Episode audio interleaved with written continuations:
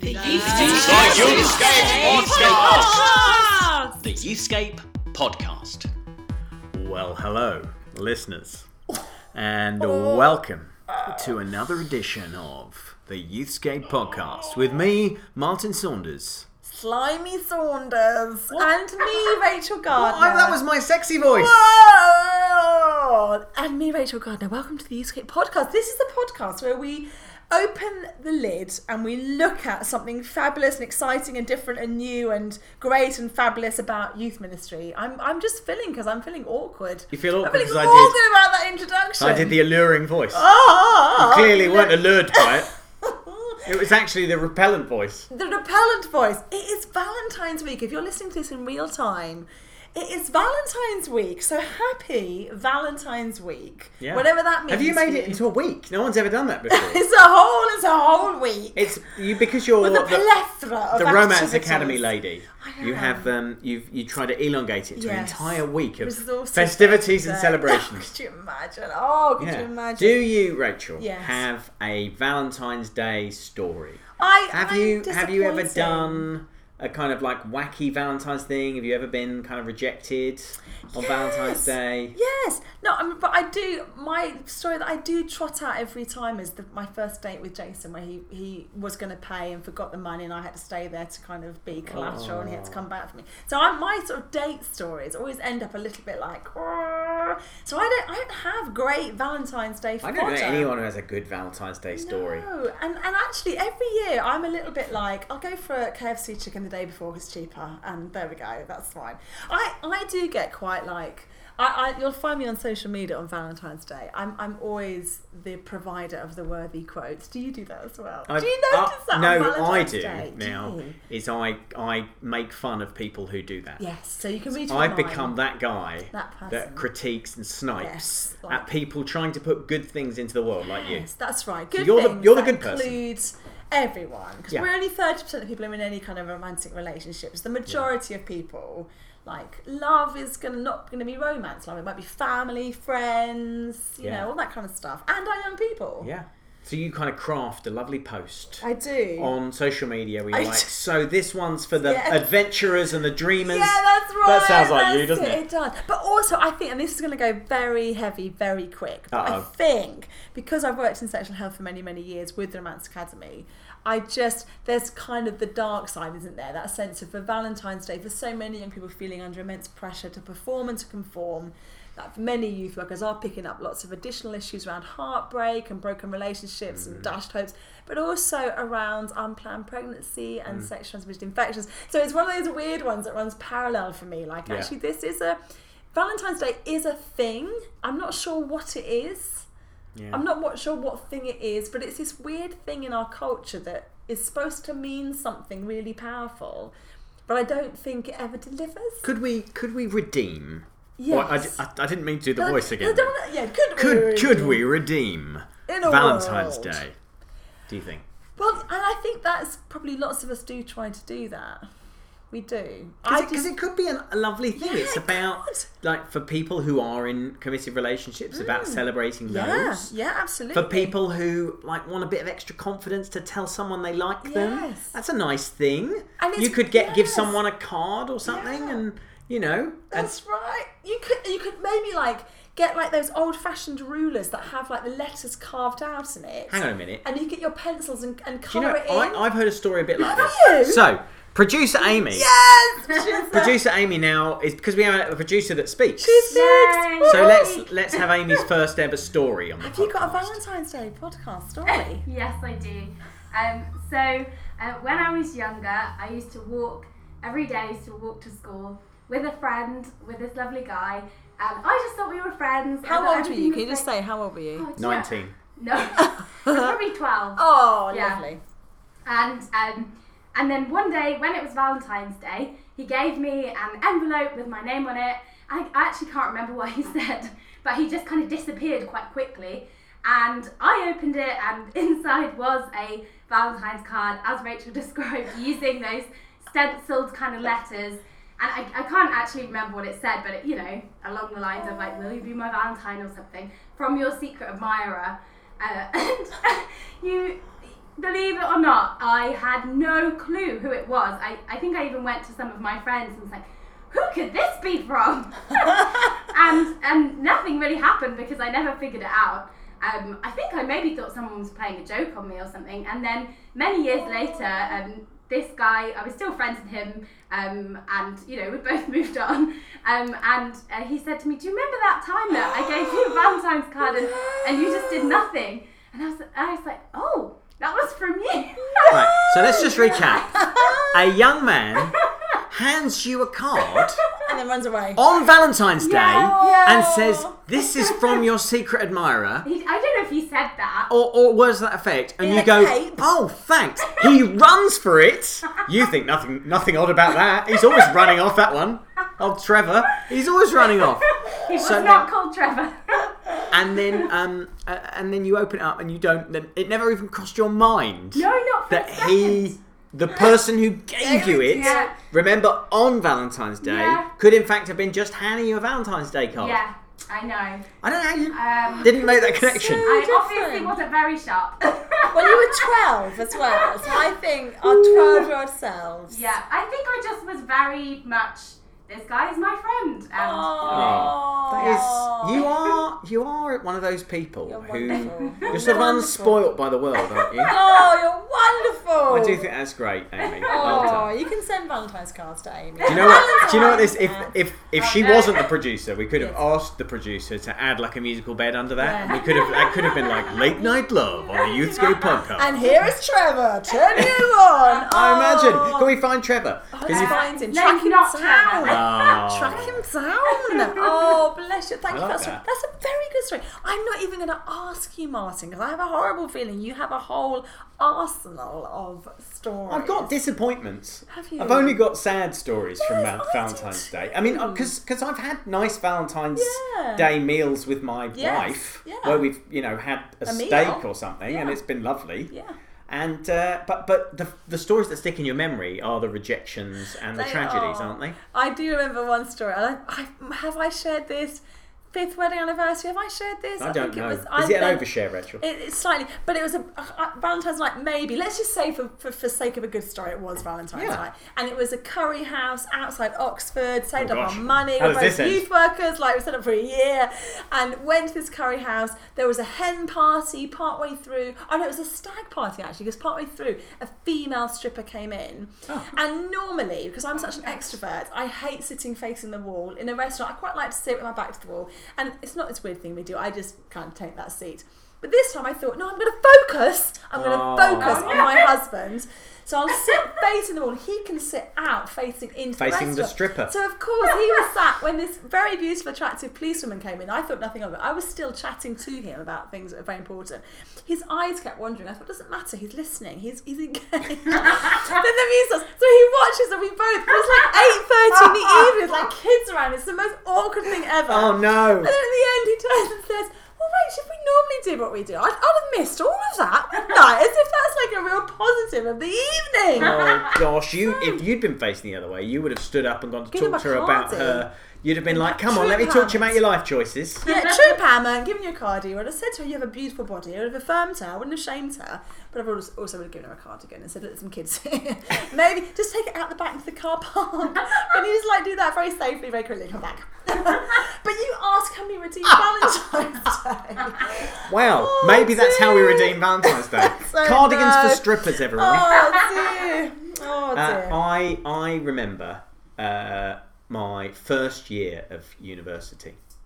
Um, so it was before I met the lovely uh, Oh, Mrs. Saunders, uh, who I was at university with. But just to be clear, Yes, this was before dating. we were together. Yes. And I went on a val- and they did a rag blind date. Did you have that at um, Oh, no. you know At Bi- rag at like Bible college. No. no, you wouldn't have, you wouldn't have had that at Bible college. What would you have had at Bible college I don't on know. Valentine's Day? I don't let's know. let's park that for a joke later on. Okay. Okay, Saunders on a so um, so you, you um, uh, y- y- Rag Week, you kind of did a, a Valentine's thing, and uh, you could pick a blind date name out of a hat. Oh, and I basically, you ended up on a blind date. You paid five pounds to charity, that sort of thing. So they t- they coupled everyone off on Yeah. Valentine's Day, and you met in a pub, and you got given your pub, and you met the person, and then um, I met this girl. Can't remember her name actually. Uh, and we sat down, and uh, I got us both a drink, and we sat down to have a conversation. She went to the loo, And then she disappeared. back. She never Didn't Oh, come ever back. returned. Oh, that is crushing. As well as Trevor, we I also have that's Chantal rude. outside. That's you. Oh, I love Chantal. I, I you could see, rude. but I could see I the look in her rude. eyes. I was like, she's she's disappointed from the very first moment. Oh. It's one She, but she was hoping to have an evening with a sort of charismatic, charming rugby player, and she got she got well, me. That's your fault. so you asked me what very good, well-behaved Bible college students doing on Valentine's Day. Oh, yeah. I have no idea, except possibly night of prayer, or maybe turning out stupendous church leaders who are passionate about youth ministry. Oh, isn't that good? It's beautiful. Or some sort of like Bible-based blind date thing, where you Oh, I've how could few you of those, a few Christian connection kind of, not the organisation, but some events where yeah you have three minutes. Well, I think I joined in on one because there's so few women. like imagine so it was instead of names out of a hat. What if you both had to choose your favorite book of the Bible? Oh, and that's that's Oh, how they match you up. Oh, I love it. It's That- like, oh, oh, it's two great. Jeremiah people. They both love that, love the plans I have for you thing. They can, they Oh, deserve each love other. It. Insta, insta.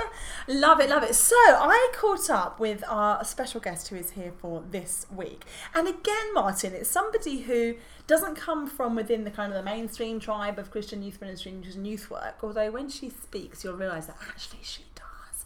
But as I was talking to her, it dawned on me that when we talk about youth work and Christian youth ministry, I'm I'm thinking in my mind, it's a paid youth worker, or it's a volunteer youth worker working at a church setting, or it's a Christian youth worker working in a school or a prison or whatever.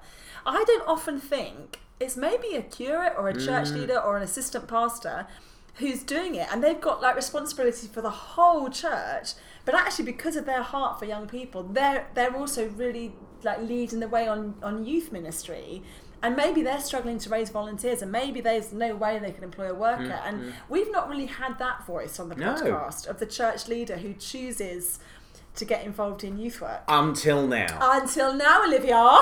Olivia, Olivia, Olivia. So Olivia got on, uh, not on a bus, she got in a car, I think, and came and saw me in the Northwest. She's also in the Northwest. It was raining, so I actually had coat, umbrella, hat.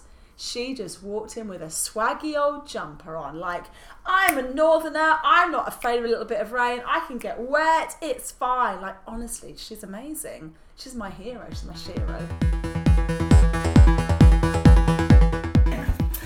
Well, uh, I'm sat on some stone steps with my new best friend Olivia, my northern friend. Yeah. You came out without a coat. I into, did. Into wet, rainy Preston. You You crazy only need a lady. jumper. You do. Skin's waterproof.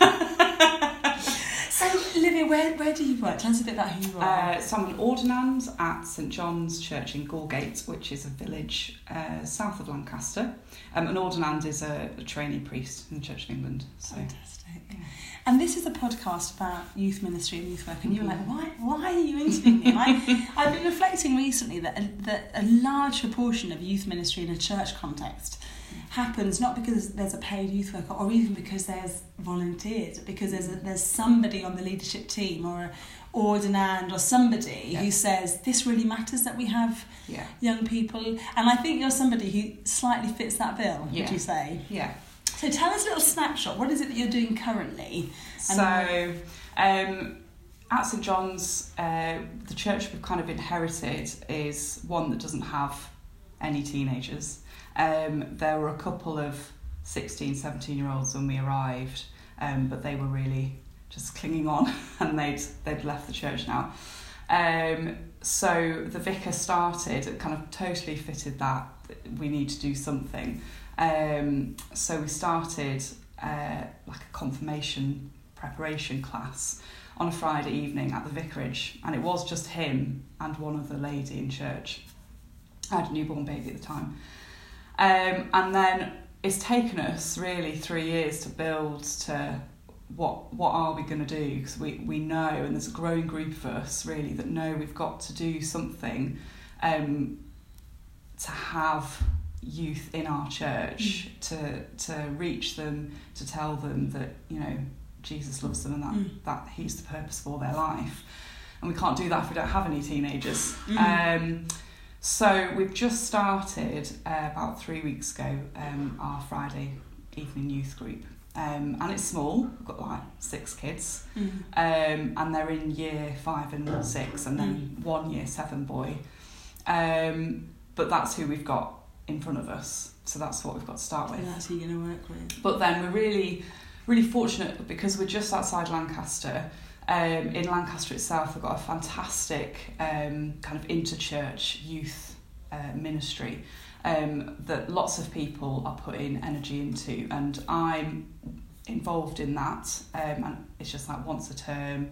Um, previously, has kind of been like big charismatic evangelical worship and um, like a strong word and ministry time. But this last uh, two meetings that we've had, the youth that we've got are less up for that and they're just at a different point in their faith. So we're at this interesting time where we think, right, well, this is what we've always done, but Mm. do we do it differently? Um, so yeah, that then feeds in. And Fantastic. So, lots of people listening to this are youth workers. They might be employed or they might be serious volunteers. They've been doing this for a while or this is like a calling. What's it like being someone who's called into church leadership? So, it's the whole age group, Mhm. it's the whole gamut. Yeah. But stepping into a church setting where there is no young there are no young people there's no obvious volunteers there's no strategy around youth work there's no connections with like what, what is that like what does that feel like Um, it's quite it's quite interesting because so for me, I'd I'd had a little bit of youth ministry experience previously, and then I kind of stepped out of that and into children's ministry because that's what was needed at the church that I was at before, where they had an abundance of youth volunteers wow. um, but they needed children's uh, volunteers. And so it, it's kind of like, for me, going back to something that I know that I really enjoyed before, Mm. but I've got pressures elsewhere. Um, so not just in ministry, I've got family and husband, child, Mm. friends, but then in the ministry side of things, actually, it's it's not necessarily the only thing that I Mm. am called to. They're not the only people that I feel God saying, yeah, you need to speak to Mm. them. And so balancing the needs of everybody else against what we know that we absolutely Mm. like, it's an imperative that we've got to, um, is really interesting.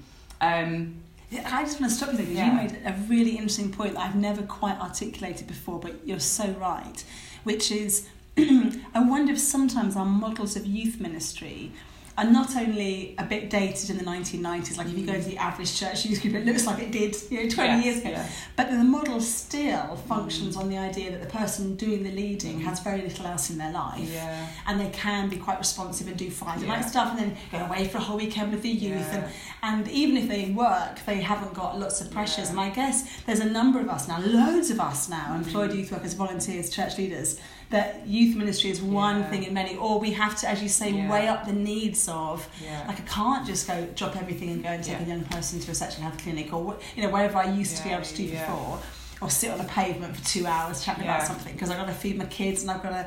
That's interesting. Do you do you so stepping back into a role where you're doing youth ministry again? Has that have you really noticed that? Yeah, that I think it's interesting in St John. The context we've got at St John's is that it doesn't.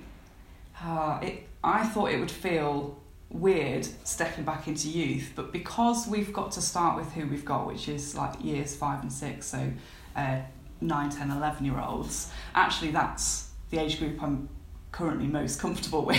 So even though we're doing some like youth work stuff and um, games and You're building and up stuff, aren't you? Yeah. top shop and yeah. all of that kind of stuff.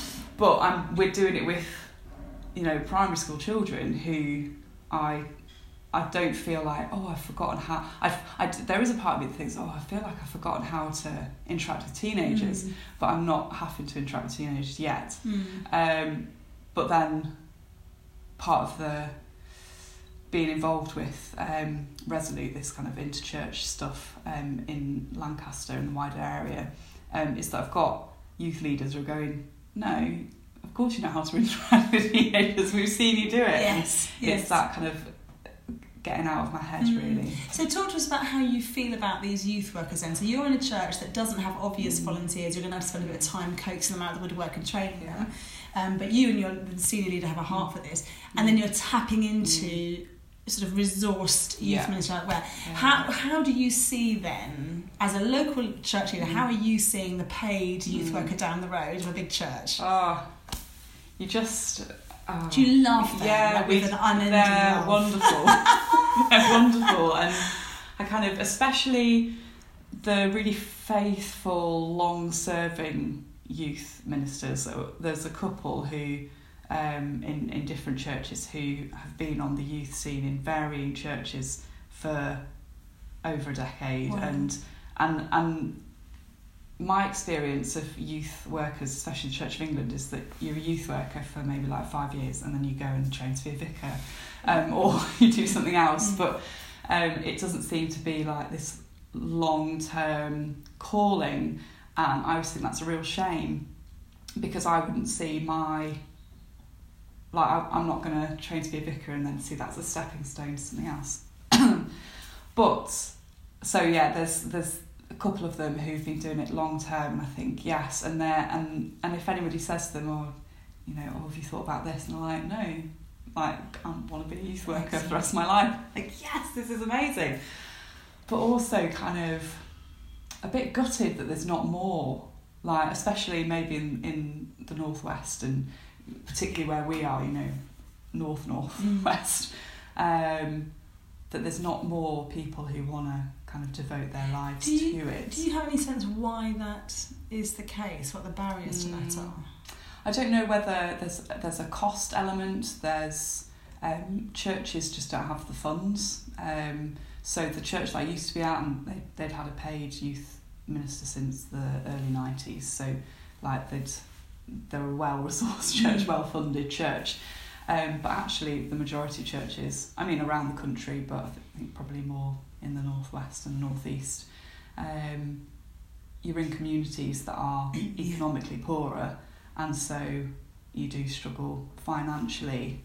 To, yeah, get the people models in. need to look different, Um, of how we do it. And if you don't have young people, I always think homegrown people are the best. You know, we see all these kind of discipleship years going on, and, and then people think, yeah, actually, I want to do this for the rest of my life. But the best interns or discipleship year people that have worked in churches and given it for a year and then seen that this is something I want to do have come from in house because they've been nurtured. So if you don't have any young people to begin with, then you're never going to Mm. get them when they're 18 or 19 and want to do a gap year and see if it's Mm. something they want to do for the rest of their life. Wow. Um, yeah.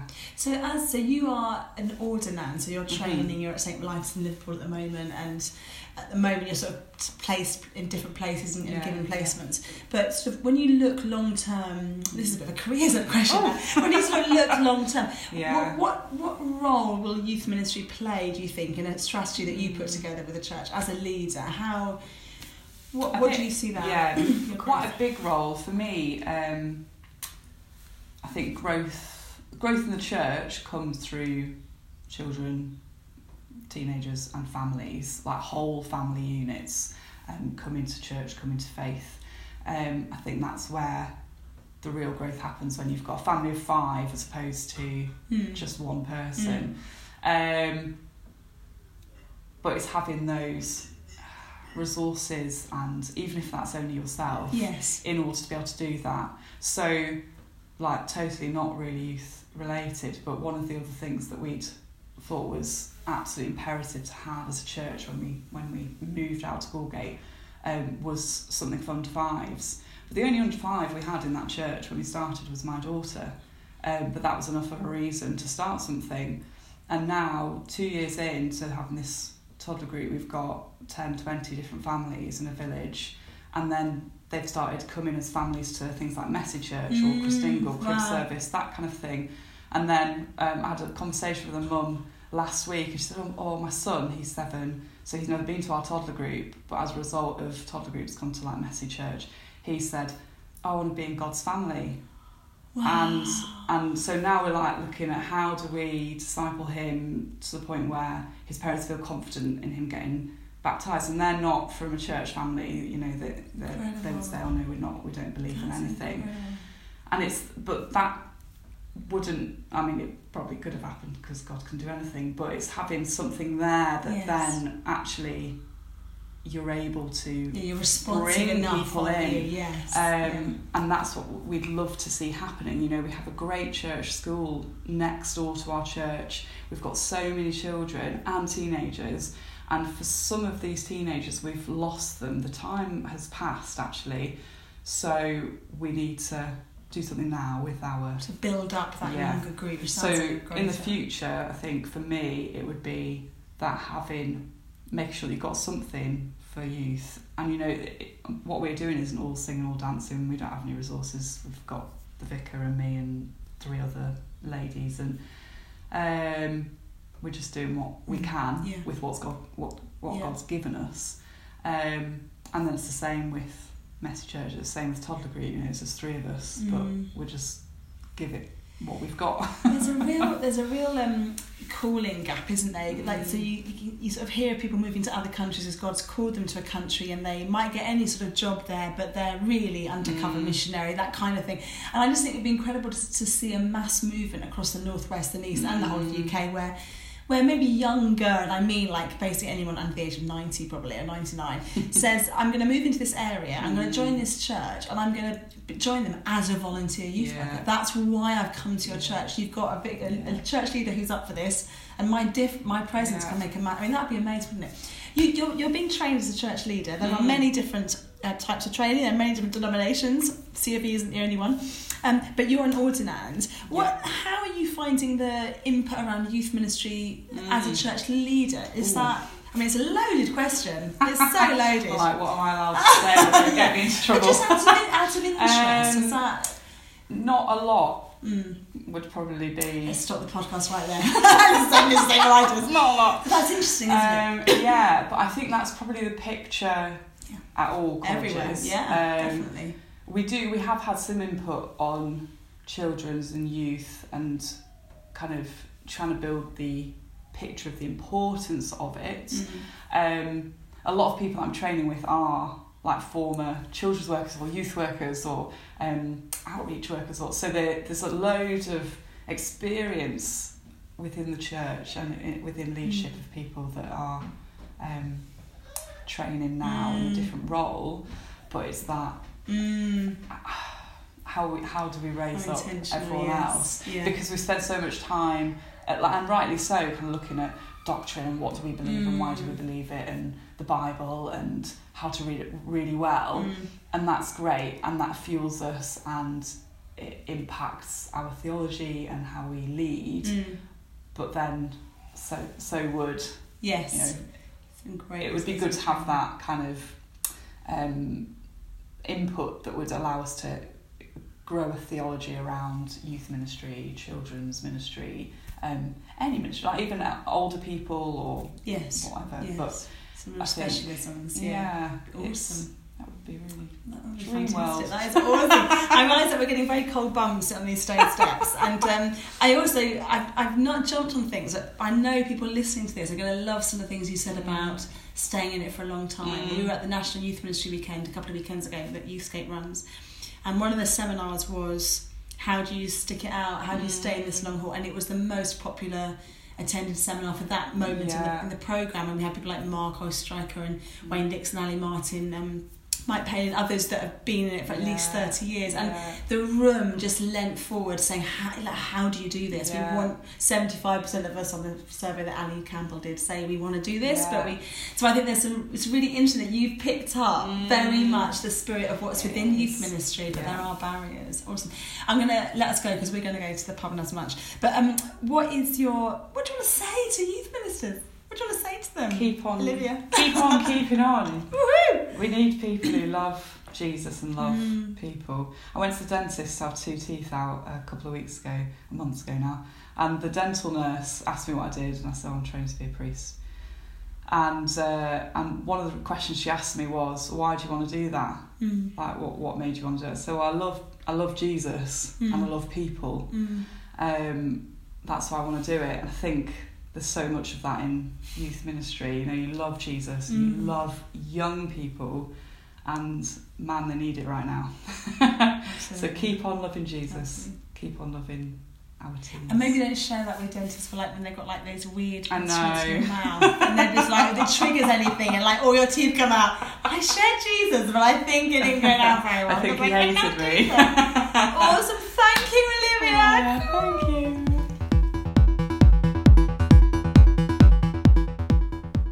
It's great, isn't it, to hear, I kind of re- be reminded um, from church leaders how crucial they see the role of youth ministry and how life bringing it is when there is a youth worker in an area that sees that their work is more than just their church. They, they put on stuff for the other churches in the rural setting or the Yeah. community to come to. I just, I love, like, I didn't, I didn't give Olivia any warning in the question. So all that love she has for youth workers, that is all her. Like that's that's all come out of her, and I think that's really good for us to remind ourselves about that. That, that church leaders do look to youth ministry Yeah. um, as a as a core aspect of growing the church. Well, there is really a- key. There's an unhelpful caricature that we sometimes draw of uh, church leaders in almost opposition to youth workers. yeah.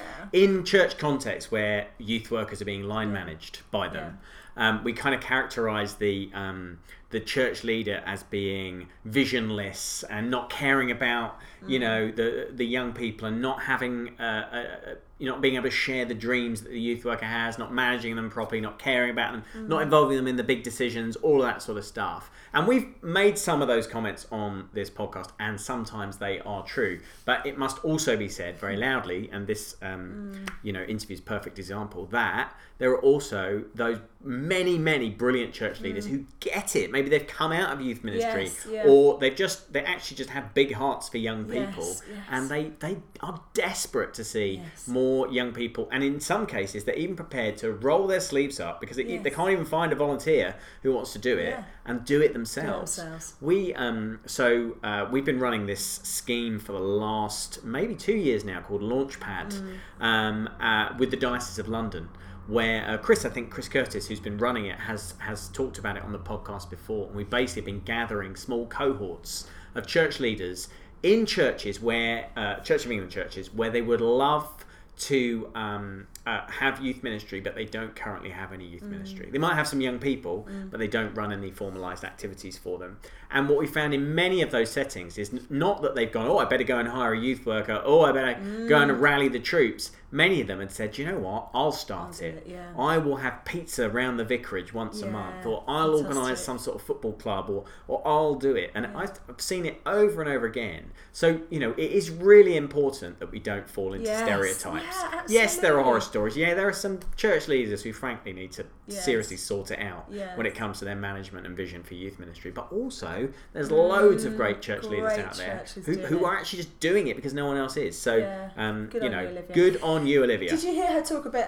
Because she's obviously an ordinand, and so she's training. And when I asked her how much training do you get around youth ministry, there was that silent pause where she realised, oh, what do I say? And that's an interesting thing as well, isn't it? Because her college that's training her are not the only one. They're not unique in this. The number of churches across all different denominations saying, actually, we get maybe one seminar Yeah. through the whole three Why years is or that? four years or one year. Well, that must be because they don't see the church leaders' role as ever having to stray into Mm. this territory. And who's creating the curriculum? Because surely the practitioner on the ground, the church leader on the ground, who is every week seeing their, their church flock, seeing their Mm. community, will know instinctively that I have, you know, as many under 18s as I have 30s to 40s. Well, hopefully, maybe Yeah, not. yeah. So it's a model of it being designed by people that aren't maybe always in touch with what's really going on. That's an interesting question. It's a big it? challenge It's to all the training challenge. colleges. Yeah, Get some youth work training Yes. onto your curriculum. Yes, and make it. Otherwise, make if you don't, Mm. Rachel will come round with her enormous earrings,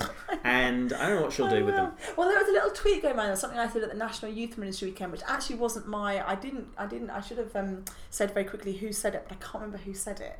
But um, a few people picked it up, and I said, if you're not, if you're leading a church and you're not listening to under 18s, you're leading the church into a future that doesn't exist. And I can't think where I read that somewhere. I read it. Ah. It might be James Emery Smith or something like that, Generation Z.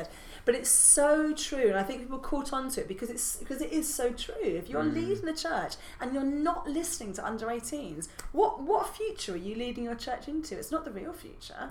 It's not the place where these will be the young adults that are then, you know, on your leadership team, etc., etc. So I think it is a mass it's mission critical. But anyway, Now, uh, you talked uh, before the interview about your shero, and I'm going to tell you about my shero. oh, she's mine as well because you both are. So, um, Sarah Williams, who uh, Dr. Sarah Williams, who spoke at uh, the National Youth Ministry Weekend this year on uh, Saturday evening Oh, she was in a amazing. double bill with, Oh, I she mean, was amazing. somebody else who really let the side down. Oh, actually, let it it really, down, let it, it it, down. it, it massively Bombed. crashed and burned after that. Awful. The first half we had uh, Awesome. brilliance from Sarah Williams. No, you were excellent, also Oh, Rachel. okay, go. And uh, so Dr. Sarah Williams from uh, Oxford University, um, she uh, is just one of the most like brilliant women you will ever meet, and I mean that in every sense. Yeah. So she is brilliant. Like I just want to go and have coffee with her all the Yeah. time.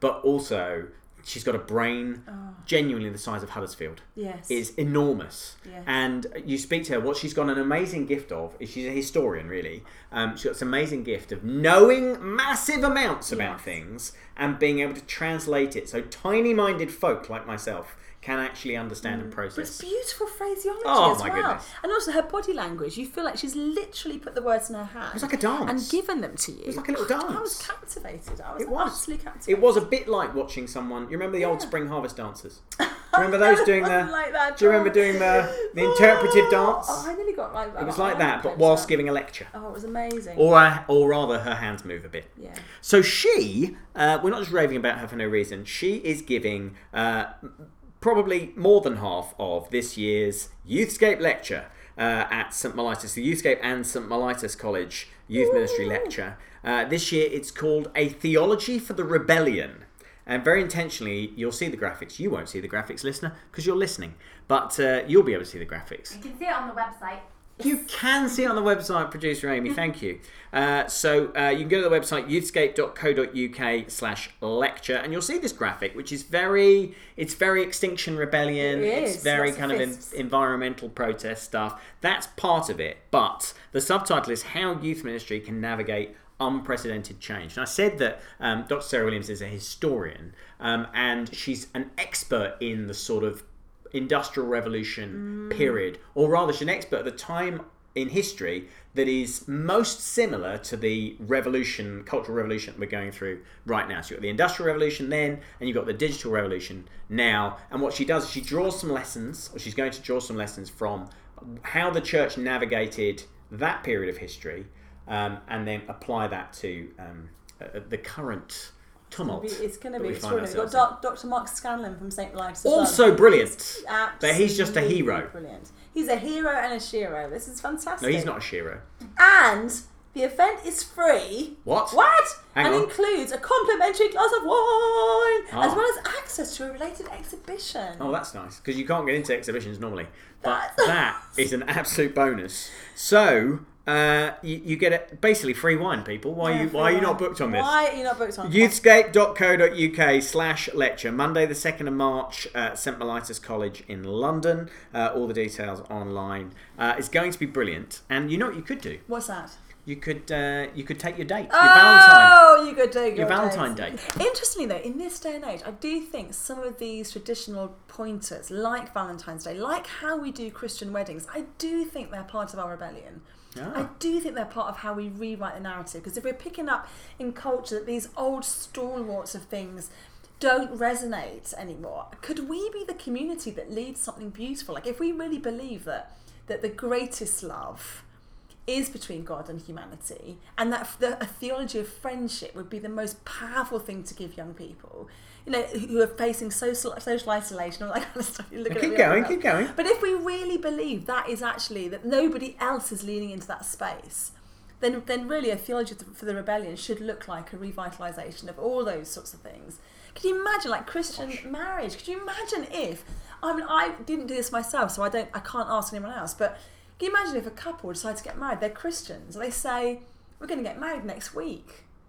Can you all just come and bring some food? Like, let's make it the biggest celebration. Could you guys all fund our honeymoon? Like, can we make this a big party and then and say we are the people that resist resist the kind of the nutsy, consumer-driven, stressed out thing that is the kind of the wedding machine because we really believe it's about two becoming one, and we're not going to give ourselves two years of you know, trying to kind of squeeze ourselves into a sexual ethic. Oh, I've gone off on one now, but and I feel like you've been watching a lot of Say Yes to the Dress. But I love all of that as well. So I don't want to rob anybody of that. But but what would it be? What would rebellious, really rebellious, a great question. audacious Christian living look like? That, that also stuck fingers up at the, some of the cultural trappings that keep us all bankrupt and in a weird state of yeah. So anyway, I don't know. I love that. When Yes. we were at the National Youth Ministry weekend, uh, Dr. Sarah Williams talks a lot about Josephine Butler, who was a Oh, yes. figure from history who I'd never heard of. No. And uh, they, she talks about how she has, in many ways, been, you know, should have been on a par with Wilberforce, but has been airbrushed out of the abolitionist story Mm. um, because A, because she was a woman, but B, because she was a bit too Christian for the history books, which is amazing. And, uh, and, and so listening to that story of how somebody, you know, the things that she did in what 1850 or something was so incredibly prophetic and countercultural like now Yes. they look they look woke now Yes. but if you were to If if you you, just were to t- take turn the clock back nearly 200 years she was doing it then it is unthinkably brilliant so um so i think we're going to have an amazing evening i'm looking forward to seeing you there Unthinkably brilliant. unthinkably brilliant. that brilliant could be the name of a conference. I love it, or a book, or a date. I think it'd be brilliant. A date with Rachel Gardner. So, um, so We love uh, you you uh, on the Youthscape podcast. If you're very, very good, you don't win a date with Rachel Gardner. No. You win a shout out. Bless you. and so are uh, shout outs. The final time, I think, for this series. Beth Hawksworth, who actually is of the Hawksworth clan of the North East, Youth for Christ, John Hawks- Hawksworth, who's awesome, his daughter. But Beth, we love you, and you are starting to be a youth worker at St. Mellitus. That's a really nice link, isn't it? And Beautiful. Sam and Helen Baker from Wallingham. Thank you for your your your joyful Ongoing. patronage of this show. We love you. Goodbye.